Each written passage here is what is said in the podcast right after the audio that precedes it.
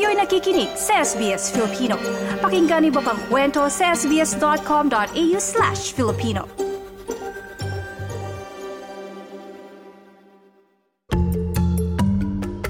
Trabaho, visa at iba pa. Trabaho, visa at iba pa. mahirap siyang ibalansa talaga. I think that was starting July, we're back to 24 hours. Working hours for students. So yun, medyo, syempre, mas may oras sa tayo sa ibang bagay. Isang taon ng chef ang international student mula sa Melbourne na si Bapi Rivera. At aminado siyang nahirapang balansehin ang trabaho, pag-aaral at buhay lalo na noong pagdating sa Australia noong pandemya. Yung work ko ngayon, sa kitchen, obviously I'm a chef. So, very physical. Very physically demanding, also mentally demanding, and emotionally na din. Pero it's really more on physical because physical labor, nakatayo ka for how many hours? Tapos non-stop yun na kilos. So, yun ang pinaka-major change sa work ko before sa corporate sales at administration ang trabaho ni Bapi nang ito'y nanirahan pa sa Singapore bago nag-aral sa Australia, kaya malaking adjustment sa kanya ang pisikal na trabaho. Ang maayos na tulog anya ang baon niya kung paano malalabanan ang physical stress. Basta okay yung tulog ko, dapat kumpleto at mahimbing. Kasi minsan, alam mo na, putol-putol. Mm-hmm. Lalo na pag meron tayong mga, madami tayong iniisip. Minsan nagigising ka na lang sa madaling araw. So parang na-shorten yung tulog mo. So parang pagdating pagising mo sa umaga, parang pagod ka na agad. So for me, number one talaga, for me to cope with stress is for me to have a good sleep. Emotional stress, it's very important for me to reach out to my friends and family. Kasi lalo na ako, I'm a person who likes to share.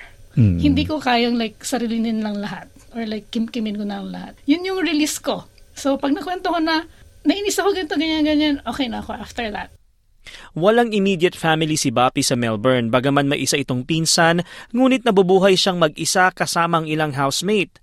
Kaya pinapahalagan din ito ang kanyang mental health kahit na may mga pagkakataon na nagiging hamon ito sa kanya. It's very important for me to protect my mental peace sa kitchen, hindi naman natin maiwasan talaga na may mga sigawan minsan or may, may, may mga masasabi sa'yo. I set my boundaries. Sinasabi ko, if you have nothing good to say, wag mo nang sabihin sa akin or wag mo na lang akong kausapin, I'm good. Because I work with all of my heart. So, whatever that has been said to me, parang dinadamdam ko din. Mm-hmm. Kasi like, I function with my heart, hindi lang utak. So, naapektuhan ako nun. During work, no, gusto ko na happy pa din ako. Kahit busy, kahit nakakapagod, kahit sobrang sakit sa katawan. Pero masaya.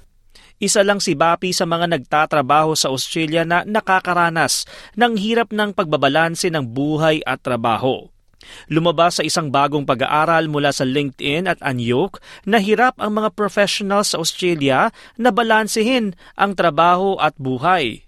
Ipinaliwanag ito ni Kayla Dengate na isang career expert mula LinkedIn. More than half of Australian professionals are telling us they struggle to disconnect from work during their free time. So the research shows that 56% of professionals find it difficult to detach from those work related digital devices after hours.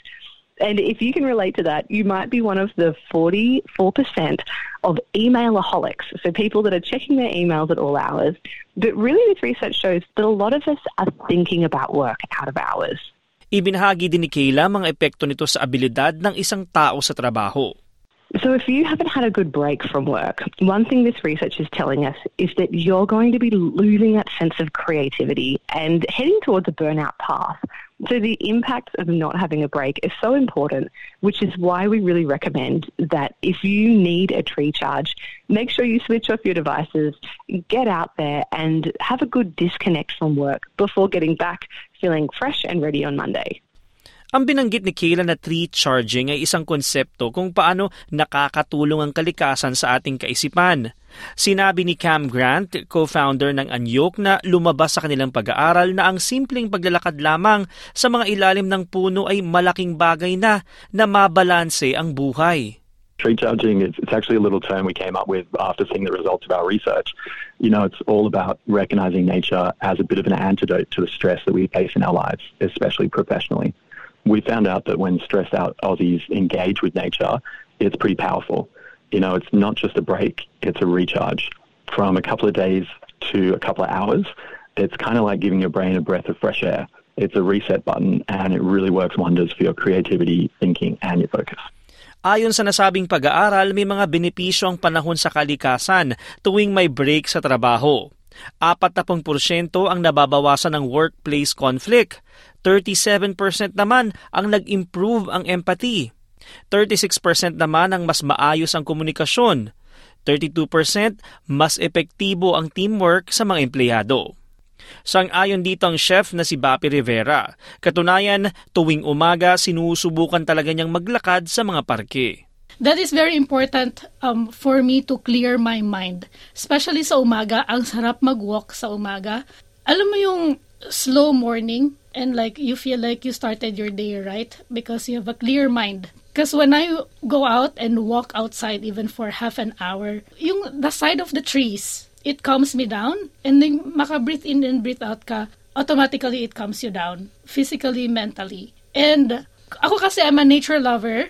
Gusto ko yung trees, kahit yung sky, very na-appreciate ko yung sky or like kahit sunset. Uh, I'm a, a sun, I'm a sunset lover. So pag nakita ko lang yung sunset kung gaano kaganda, for few seconds, mababalik ako sa pagiging grateful.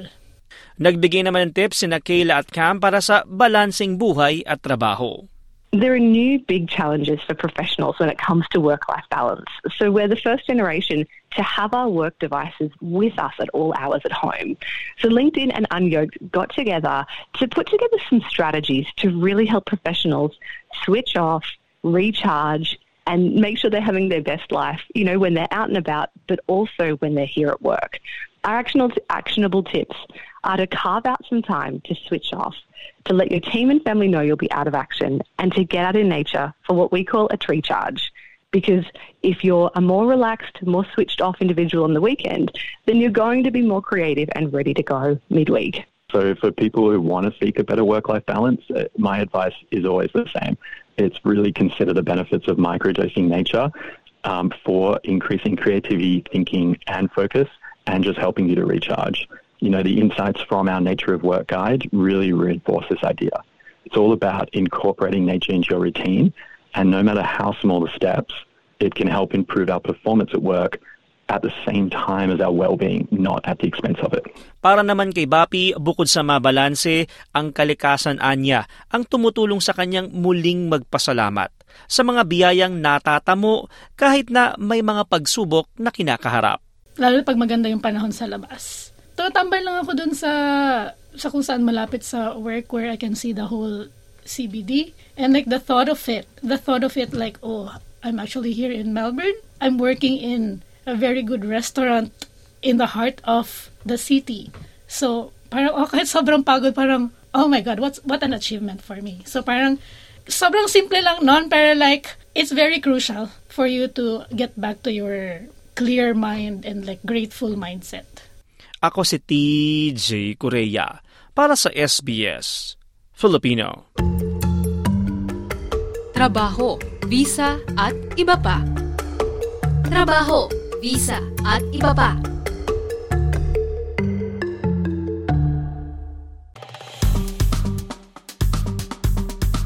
I-like, i-share, mag-comment, sundan ang SBS Filipino sa Facebook.